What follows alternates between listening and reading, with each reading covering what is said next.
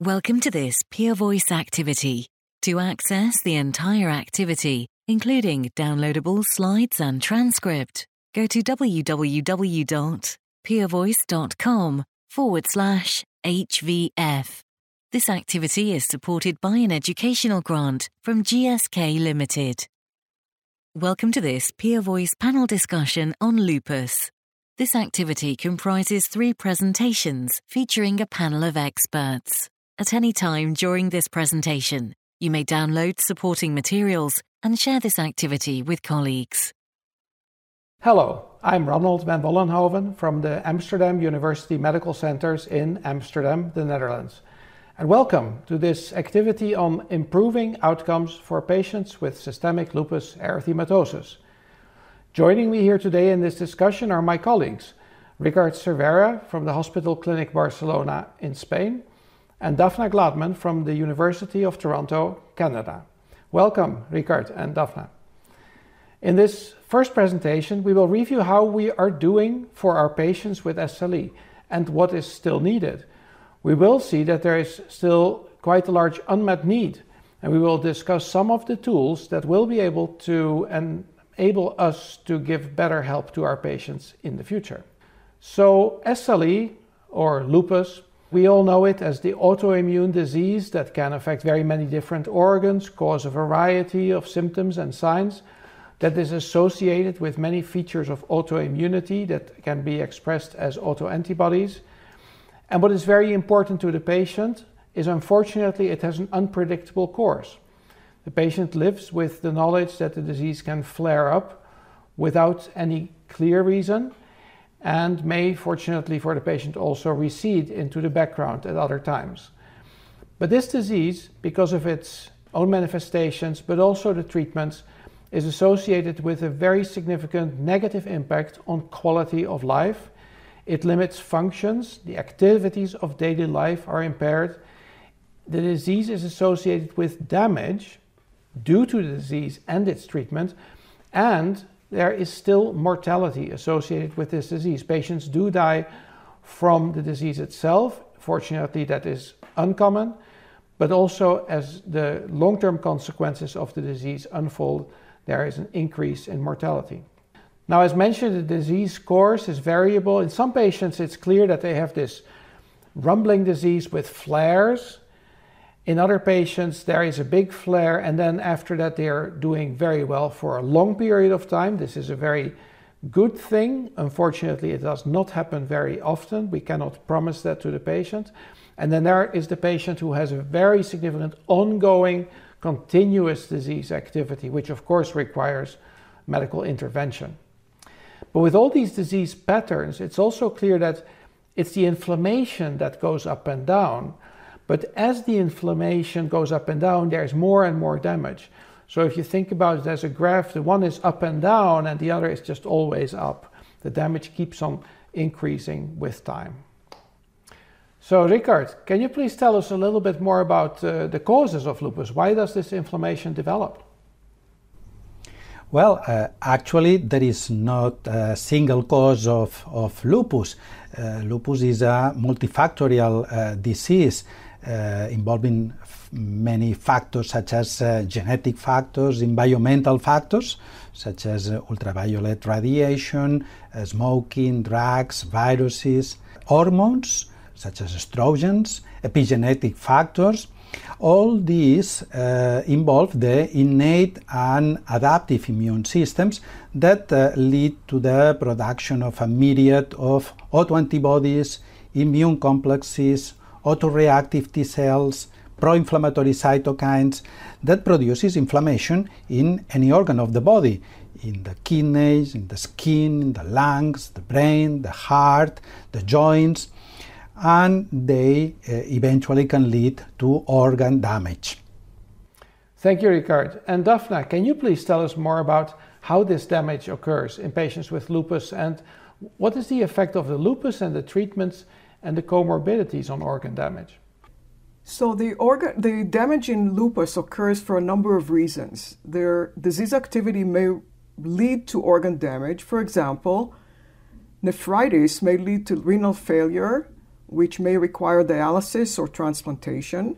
Myocarditis may lead to heart failure. Arthritis may lead to deformities. On the other hand, the treatment that is so helpful to our patients may also cause damage in the long run. So, steroids, as we all know, cause cataracts, myopathy, cardiovascular disease, osteoporosis, osteonecrosis, and cyclophosphamide, for example, leads to infertility. At the same time, if in the course of lupus disease there is surgery, for example, it is thought that that causes damage in and out of itself because, in the context of disease uh, process, it's just another insult. We can see that the damage occurs over time. So, the figure on the left shows you that damage accrues over time, so that by the time 15 years go by, a large number of patients have accumulated damage. The figure on the right demonstrates the areas that are damaged most commonly, and musculoskeletal is the most common, followed by cataracts or the ocular, uh, cardiovascular disease, etc. So, Daphna, you're pointing out how the inflammation can be get damaged, but also the treatments are associated with the risk for damage. And this could be quite bewildering to the clinician who wants to keep a good record of everything that's happening, who wants to make it uh, you know, quantifiable. Can you tell us something more about the measurements that we have for these different disease aspects? So it's a good idea to actually measure the disease activity and we can see its progress over time. Sometimes it goes up, unfortunately, but we hope that with our treatment it goes down. And we have a number of instruments to measure disease activity, including the SLE Disease Activity Index or SLEDAI and its um, modification, the Selena SLEDAI and the SLEDAI 2K. We have the British Isles Lupus Activity Group or the BILAG index. We have many other indices that are less commonly used but nonetheless reflect measurement of disease activity. In terms of damage, at the moment we only have one instrument called the SLICC or Systemic Lupus International Collab- Collaborating Clinics ACR, American College of Rheumatology, Damage Index, or SDI, which is the most common measure to, uh, to assess the accrual of damage. Yeah, so Daphna, do you think these instruments can be used in practice? There is no doubt that the SLEDAI can be used in practice. It's a single document, and if you assess the patient, it takes a couple of seconds to complete the instruments. In, in other words, you have to assess the patient, you have to clinically evaluate them, get a history, do a physical, get lab tests. Once you've done that, which you need for your clinical care, it's not that difficult to complete an instrument. And likewise for the for the damage index, there's no point doing a damage index more often than once a year, but it's so easy to make sure that you keep that information if a patient has had a heart attack, if they've had uh, a cataract, if they've had surgery, if they've developed uh, osteonecrosis, and you just measure it. And you can see that there is an effect of disease activity on organ damage that you can actually demonstrate in a statistical analysis. This slide, showing uh, figures A, B, and C, demonstrates the damage progression by the SLEDAI 2K, in other words, by disease activity, and you can see that people that have a higher disease activity have a higher accumulation of damage. Patients who uh, are taking a higher dose of steroids are more likely to accrue more damage, and damage who had already and people that had already had damage at baseline are more likely to develop more damage. In other words, damage accrues damage. Yeah, it's very clear, isn't it? And I agree with your comment that these actually these instruments can be used in practice. I, it, in, yeah, it takes little getting used to, but I don't think it's uh, something that we shouldn't uh, aim for.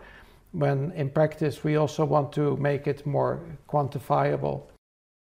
Thank you, Daphna. So, um, Ricard, you and I were working closely together on the development of a good uh, international definition of remission in lupus.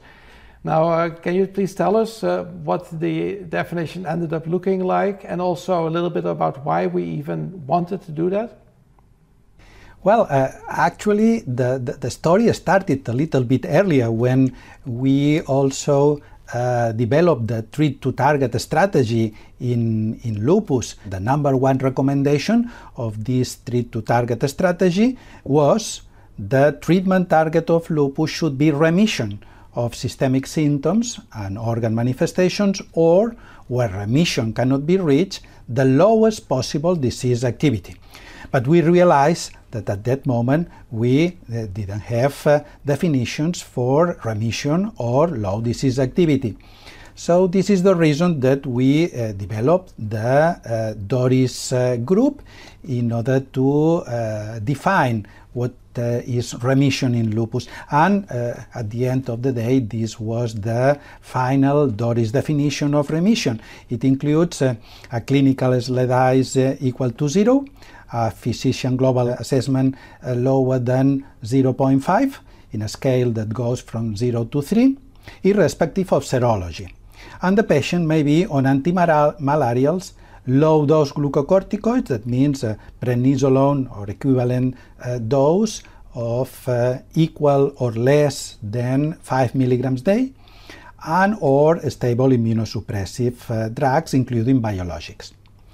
On the other side, uh, low disease activity was uh, also developed the definition by two groups. The lupus low disease activity score definition by the Asia Pacific Lupus Collaboration. That includes an SLEDAI 2K equal or lower than 4 with uh, no activity in major organ systems such as the renal, CNS, cardiopulmonary, vasculitis, fever, and no hemolytic anemia or gastrointestinal activity, no new features of lupus disease activity compared with the previous assessment. The physician global assessment uh, should be uh, equal or lower than 1 and the current prednisolone or equivalent dose should be equal or lower than 7.5 milligrams day with well tolerated standard maintenance dose of immunosuppressive drugs and approved biological agents, excluding investigational drugs. On the other side, the uh, Toronto Lupus Group also developed a low disease activity uh, definition that includes an uh, SLEDAI 2K, excluding serology lower than 3, including only one clinical manifestations of rash, alopecia, mucosal ulcers, pleurisy, pericarditis, fever, thrombocytopenia, or leukopenia. The patient should be on no prednisone or immunosuppressive drugs, can be with or without antimalarials. Remission was defined by this group as no clinical manifestation from taking antimalarials alone. Thank you, Ricard. So clearly we have some useful definitions and what is very impressive to me is that there is now a lot of data that shows that the patient in remission or even low disease activity ends up having much less damage than the patient who cannot achieve that. And of course, the other side of that coin is that glucocorticoids, especially if prednisone is given at 7.5 milligram or higher, will actually incur more damage with time. And the final point that I always like to make is that if somebody has damage, that by itself also increases the risk for further damage. So, in summary, um, despite advances in our therapeutic options, lupus is still associated with reduced quality of life, long term organ damage, and even mortality. And we are now in a position where we can measure the disease and we can establish quantitatively what the inflammation is and the damage. And we also now have definitions for the good things that we want for our patients the low disease activity and the remission. And that is together a great set of tools that we can use as clinicians to try to help our patients achieve a better prognosis. And so I hope that you will join us again for the next program where we will discuss the possibilities of using therapeutics to achieve these better outcomes for our patients. And for now, I thank Daphna Gladman and Ricard Cervera, and I thank you for your attention. Bye bye. Hello and welcome. I'm Ronald van Vollenhoven from the Amsterdam University Medical Centers in Amsterdam, the Netherlands. Welcome to this activity on how to achieve clinical remission in patients with systemic lupus erythematosus. Joining me here today for this discussion are my colleagues, Dr. Ricard Cervera from the Hospital Clinic in Barcelona, Spain, and Dr. Daphna Gladman from the University of Toronto, Canada. Welcome, Ricard and Daphna. In this second presentation, we will review why it is difficult to achieve remission what are the benefits and limitations of available treatments, and we will discuss the updated recommendations as well as the role of biological therapies. Now, what do, we want to achieve in patients with systemic lupus erythematosus? Well, obviously, we want the patient to survive, and we have already established in many studies that the mortality of lupus that is associated with the disease and the treatment is still increased compared to the healthy population. We want to prevent organ damage. We would like to do all this with as little drug side effects as possible. And so, in the end, we want to achieve an optimal quality of life for our patients. And so, in reality, what you aim for in the patient with lupus is remission, where there is no disease, or maybe you aim for low disease activity if you feel that a remission is just not really realistic for your patient at that point in time. And you would like to prevent flares because flares are very disruptive to the patient and a real source of anguish and also of actual damage.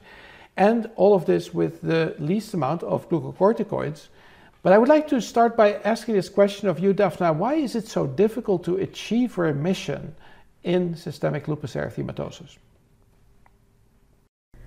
So it's a variable disease, variable course and prognosis is in general, but the definition of remission is still debatable. The disease heterogeneity and, and multi system involvement makes that definition most difficult. There's incomplete understanding of the pathophysiology of the disease, and possibly because we don't quite understand the pathophysiology, there seems to be a lack of synchronization of involvement and timing of response in different organs. There's also a differential response to treatment, both in different organs and in different patients, and possibly related to different geographic areas, genetic uh, factors, uh, environmental factors, and there's um, a lack of a uniform biomarker that can actually identify for us both the diagnosis and the response to treatment. And so, lots of work to be done. Absolutely. And so, Ricard, um, we do treat patients, of course, based on our own uh, you know, qualities as doctors, but we also have recommendations from various organizations. And the ones that I think you and I are perhaps most familiar with uh, working in Europe are those by EULAR. Can you tell us something about the EULAR recommendations for the treatment of lupus? Yes, uh, we uh, recently at the EULAR Task Force on, on Lupus updated the recommendations for the treatment of, of patients with SLE, and uh, we stratified uh, the, the, the, severity of the lupus patients into mild, and moderate, and, and severe and we propose a, a simple algorithm with uh, first line therapies and uh, treatment for refractory cases in all these three groups. And always the first important issue is all patients should be on hydroxychloroquine unless uh, it is contraindicated. And the second uh, drug usually is uh, glucocorticoids, the lowest uh, dose that is uh, necessary. And then, depending on the organs, for refractory cases and moderate and severe, we use immunosuppressive drugs such as uh, methotrexate, azathioprine, calcineurin inhibitors, uh, mycophenolate, cyclophosphamide, and then uh, the biologicals, the biological therapies, belimumab, according to these uh, algorithms, are the third uh, therapy for moderate uh, uh, cases refractory to the previous therapies. And on the other side, uh, rituximab is recommended for severe cases refractory to the previous therapies. And very important, uh, don't forget adjunct therapies such as uh, sun protection, vaccination, exercise, avoiding smoking, uh, body weight, blood pressure, lipid, glucose control, antiplatelets or anticoagulants in the case of uh, antiphospholipid antibody positive patients. And what is important is that with these therapies, uh, the, the, aim is to target at remission, uh, considering an SLEDAI equal to zero on hydroxychloroquine, but uh, no glucocorticoids according to these recommendations, or if it is not possible, at least to low disease activity, that it's considered an SLEDAI uh, equal or lower than 4. Patients, but patients can be on hydroxychloroquine and prednisone in a dose uh, equal or lower than 7.5 and immunosuppressive in stable doses if they are well tolerated. Thank you, Ricard. It's very clear, and uh, I think you and all others uh, can be very pleased with these recommendations that give us a good outline of how to approach this disease in the individual patient. But of course, uh, this is now 2022, and we are in the era of biological therapies in rheumatology and in generally in medicine. And there are biologicals for systemic lupus erythematosus. What can we say about the use of biologicals in lupus? Uh, Daphna, you want to say something about that? Yeah, in fact, one wonders if we're seeing so much damage from some of the other medications where some of the biologics actually wouldn't have a role a little earlier on so that we can avoid high doses of steroids and cyclophosphamide um, to our, for our patients. The other thing that needs to be said is although the only biologics that are included in the EULAR recommendations were belimumab and rituximab. There may be others that are coming, such as anifrolumab, which might actually be very effective f- for our patients. So I think we need to have a paradigm shift where we want to turn off the inflammation so that we can prevent damage and improve and maintain a good quality of life. I couldn't agree with you more. That is what we, we would try to achieve, and I think biologicals can play a very important role. The one that has been uh, approved is belimumab, and of course, it was the first approved biological for lupus, and it was approved for patients who had active disease despite the conventional therapies. I think we all have gotten to uh, learn to use it. It is uh, certainly a consideration with a patient who has persistent disease even the high disease activity. Prednisone dose that you just can't get lower, and there is evidence that there may be a um, you know benefit all through the corticosteroid sparing aspects of this treatment. Um, serological activity was actually pointed out quite a number of years ago in an analysis that if you had anti-DNA and low complement, the likelihood of benefit from belimumab was greater.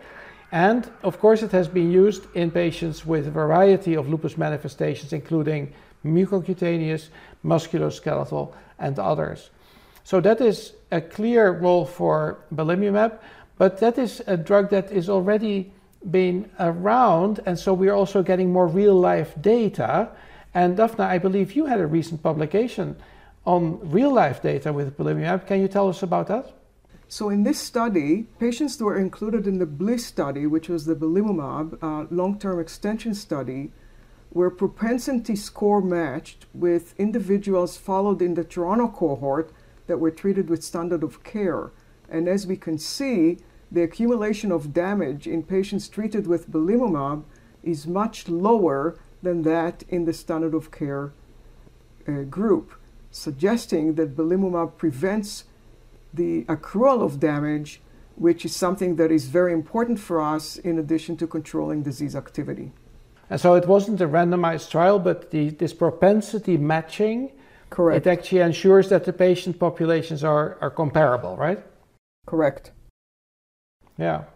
That's great. And then there was, in fact, another recent presentation also about belimumab, which was presented at um, an international congress, and it was about a new study that uh, looked at treatment with belimumab, but in combination with another biological. And so, if you if you looked at the results of this study, there were three groups.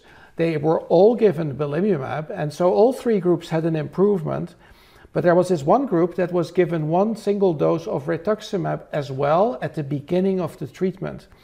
And interestingly, if you look at the curves in the graph that was presented at this congress, the best result, the lowest line, was in the combination arm, but it wasn't statistically significant. So the, the trial didn't completely settle the matter, but there is a suggestion that there may be innovative ways of using biologicals for lupus that may yet give us better results in the future. Now, it was already alluded to by, by Dr. Gladman that there is a new biological recently approved, uh, anifrolumab. Ricard, can you tell us about that? Yes, uh, we have now an anti-interferon alpha, which is uh, anifrolumab that has just been approved in the European Union as an add-on therapy for the treatment of adult uh, patients with uh, moderate to severe active autoantibody positive lupus despite uh, receiving standard therapy. It is very interesting uh, to show in this slide the results from the uh, TULIP 2 trial that lead to the approval of this uh, drug. Uh, you can see that the percentage of patients who had a, a BICLA response was 47.8% in the anifrolumab group as compared with 31.5% in the placebo group. And this uh, difference, uh, 16.3 percentage points, gives certainly statistically significant. And Ricard, for those who are not so familiar with lupus trials, what do we think? Is that a meaningful difference? We think that really this will be of clinical uh, relevance. This is uh, certainly a concept that in many cases is just uh, uh subjective, but uh, we believe that uh, this difference will be of clinical relevance. Yeah, it's certainly very exciting that there is a new treatment with a different mechanism of action. So I think for the patients, this can only be good news. And of course, as doctors, we'll have to learn, you know, for which patient do we choose which treatment, when is it best to intervene with these biologicals. And we have to balance the benefits with, of course, with all treatments, there's always some risks. And um, so we'll learn more about this in the future. But another question that comes up is well, with, with more and more treatments available, how are you going to choose? What is your strategy for treatment? And maybe I can share a few ideas about that. It's uh, the treating to target approach uh, that has interested many of us in recent years. Treating to target means you think about your patient what would you like to achieve? Is it remission? Is it the absence of flares? Is it a low dosage of glucocorticoids? And then you take a step or several steps to try to achieve it. So you do something. And that's all pretty standard. But then the, the more important part is that you then also check back with your patient after a suitable interval three months, six months, whatever it is. And then if you did not achieve the target, you have to go back and say, what else can I do? What more can I do? And that last step is what maybe doesn't happen automatically. That's why treating to target has to somehow be uh, made part of our practice because that going back and say, oh, did I achieve the result that I had set as a target? And if I didn't do it, what else can I try to accomplish it? And the hope that many of us have, which has not been proven, but the hope is that by treating to target, the overall level of inflammation will be reduced there will be less inflammation, fewer flares, and this will also lead to less damage. So it will have the long term benefit as well because we can maybe spare the damage with better control. Also, using the treatments as they become available, we will actually be able to prevent some of the damage that is still occurring.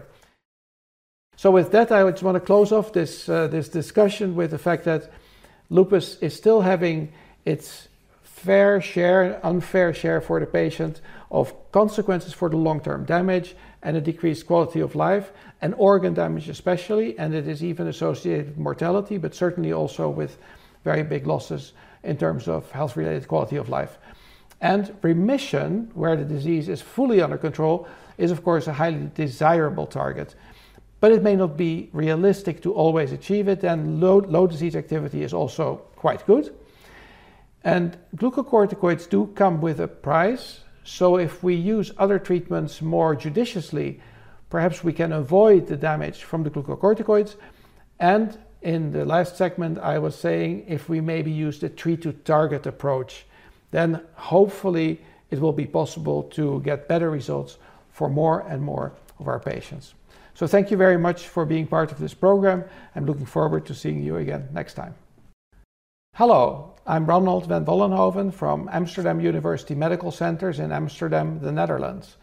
Welcome to this activity on getting systemic lupus erythematosus into clinical remission as early as possible, illustrated with cases from practice.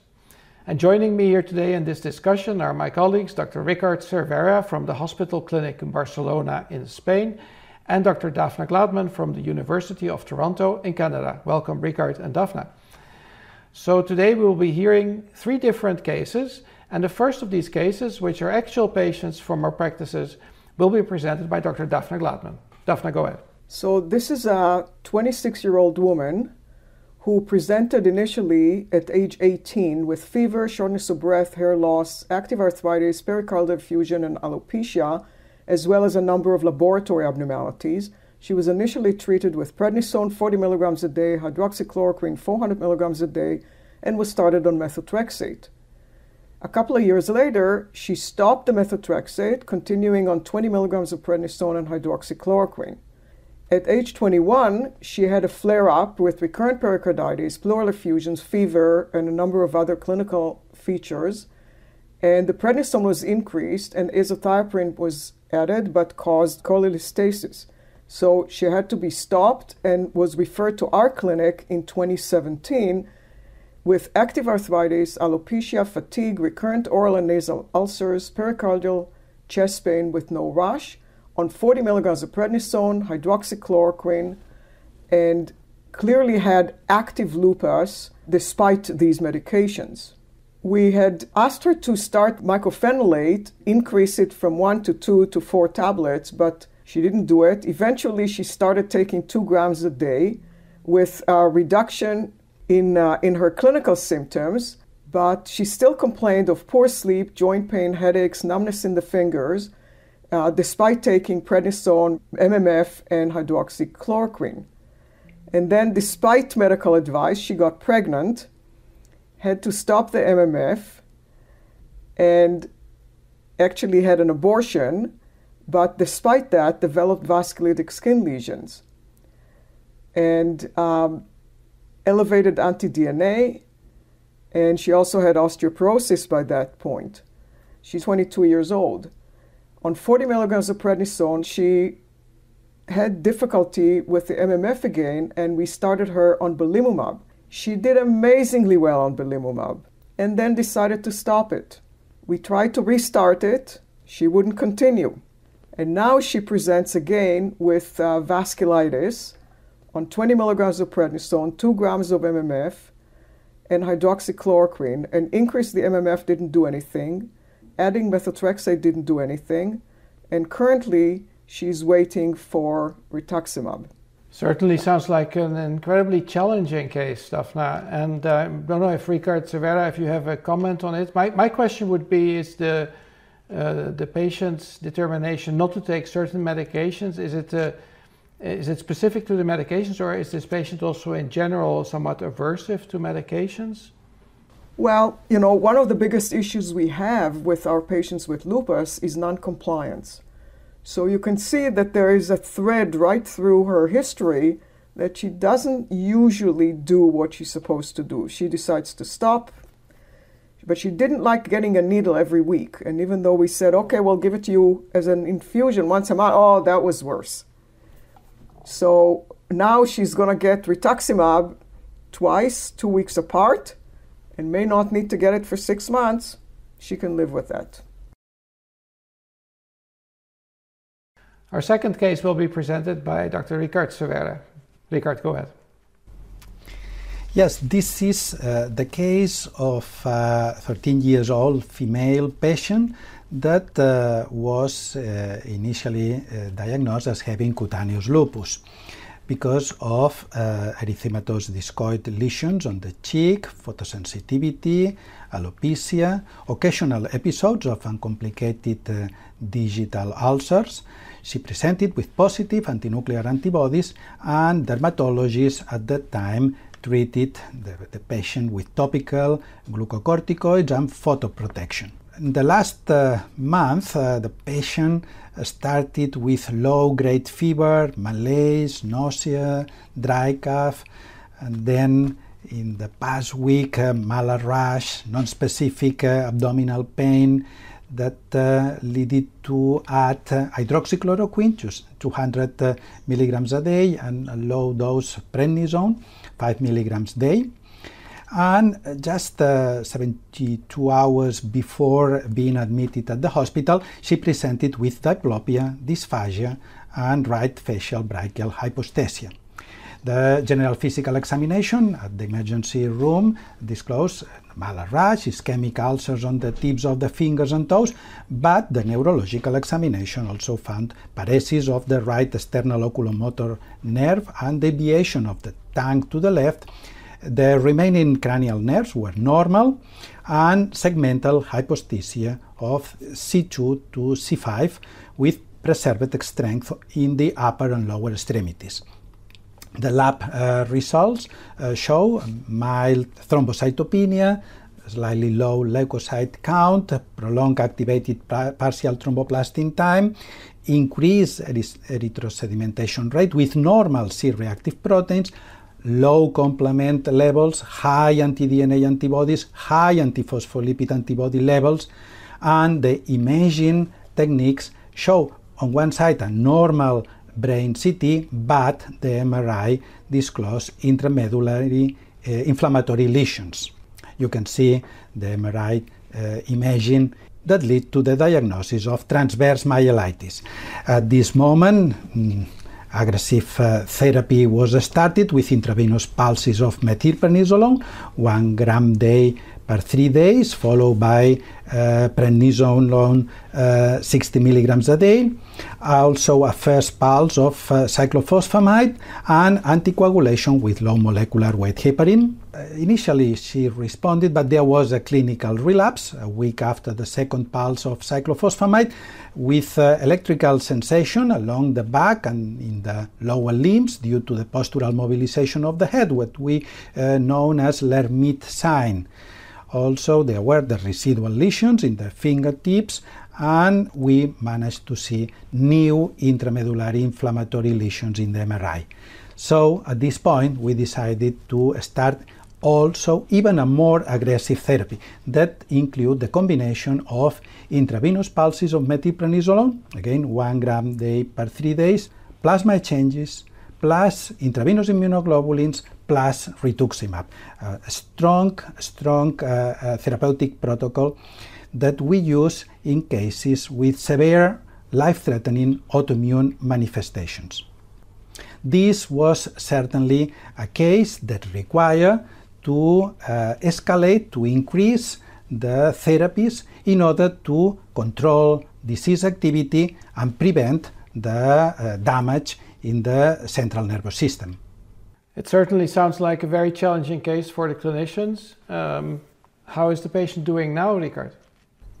Fortunately, is, is doing well. So that's important to try to control the disease when there is a high disease activity, even a life-threatening situation, in order to avoid damage that could uh, remain and uh, this was fortunately not the case. We managed to control and avoid this neurological damage. Well, I think we're all very glad to, um, to hear that. So, our third and final patient is a young woman who has already been diagnosed with, uh, with lupus many years ago, but with a twist. So, when she was a teenager, she noticed that she was exquisitely sensitive to sunlight. She would go to the beach with her friends and they would be in the sun and she couldn't stand it and would actually get systemically ill with fever and general symptoms after that. And then at age 19, uh, for some non-specific symptoms, an ANA test was positive and a physician diagnosed her as having incomplete lupus and started her on hydroxychloroquine. Uh, for a few years that was fine, but then at age 23 she actually developed what was quite clearly a very significant flare of lupus with arthritis, with pleurisy, general systemic inflammation with fever. She was of course treated with prednisone it was started at a moderate to high dose and then tapered. And that did work well for a while, but then, of course, when she started to taper, there was a relapse. And uh, the labs were all very consistent with lupus. She had the ANA antibodies, anti-ENA antibodies with anti-RNP, also anti-nucleosome. Her C3 was normal, but the C4 was low. And because the first attempt to taper the, the corticosteroids was unsuccessful, she was started on methotrexate that didn't seem to go very well. She was really not able to tolerate it very well, gastrointestinal discomfort and side effects. Azathioprine she could tolerate, and so she was on that for a while. But for the years that followed, um, things didn't go so well with her. She kept on having arthralgias and sometimes arthritis, and this is now despite the hydroxychloroquine and the azathioprine. She ended up having to get prednisone, almost all the time, and it would be increased, and then she would be a bit better, and then it would be decreased, and she would be worse again. And so, as you might expect, at some point she was also starting to get the Cushingoid side effects. And when she was 26 years old, she came to our clinic for a new evaluation.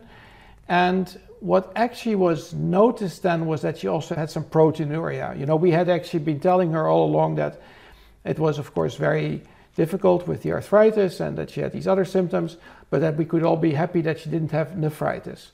Well, at this point, she started having proteinuria and even a little bit of erythrocyturia, and so that didn't look so good. It wasn't at a very high level. It seemed to us a little bit too little to do a kidney biopsy, but it did give us some pause. And also, for the first time, I think she had the positive anti double stranded DNA, which she hadn't had before that. So for this patient, it seemed that the conventional treatment really was not working. It wasn't controlling the disease sufficiently. She was ending up having to take much too much glucocorticoids with side effects. And there was even the feeling that she might be developing nephritis. And that was not confirmed, but it meant that we felt that something else had to be done. And so she was started on belimumab. And for her, we chose the weekly subcutaneous injections for reasons of convenience. And with that, she was also instructed to try to see if at some point, if she was feeling better and doing better, she could also lower the prednisone. And that is actually what happened. So after a number of months, she was able to lower the prednisone dose to 5 milligram every other day, which is already very good. And even after an additional number of months, she was able to stop the prednisone altogether. She did continue with the other classical immunosuppressants, with the hydroxychloroquine and the azathioprine. But this was a success story because this patient, who has now been treated with belimumab for two years, has been off the prednisone for one and a half years. She does still take the hydroxychloroquine and she also still takes the azathioprine. So she is on three medications. We did lower the dosage of the azathioprine to spare her a little bit of the bone marrow suppression. She has really not had arthritis now for a long time. She does have a little bit of arthralgias, no more episodes of pleurisy. And the urinalysis has become normal, except there's still a little bit of proteinuria. We still don't think it's necessary to do a biopsy. There may be very low level, but it's certainly also gotten better. And the antibodies are still there, except the anti-DNA is not detectable now. And the C4 is persistently low, which we feel may be um, uh, also could be genetic. So we have heard three cases all three very complex patients, patients who did not do very well for some time and were in real trouble, and where the outlook was not necessarily so good. The patient in Toronto is now getting treatment, and hopefully, this will actually be a turning point. There was a big issue in her case also with the tolerability, but also the degree to which the patient was willing to follow recommendations. Um, and that's uh, certainly something that can happen. The patient in Barcelona with a very severe disease course, including CNS, did actually end up doing well. So we were happy to hear that. And the final patient with a very rocky course, but then having finally been stabilized on the combination of traditional immunosuppressants and modern biological therapy for systemic lupus erythematosus. So thank you very much for joining us today. Thank you for your attention, and I wish you all the best in your practice. Thank you. This has been an activity published by PeerVoice.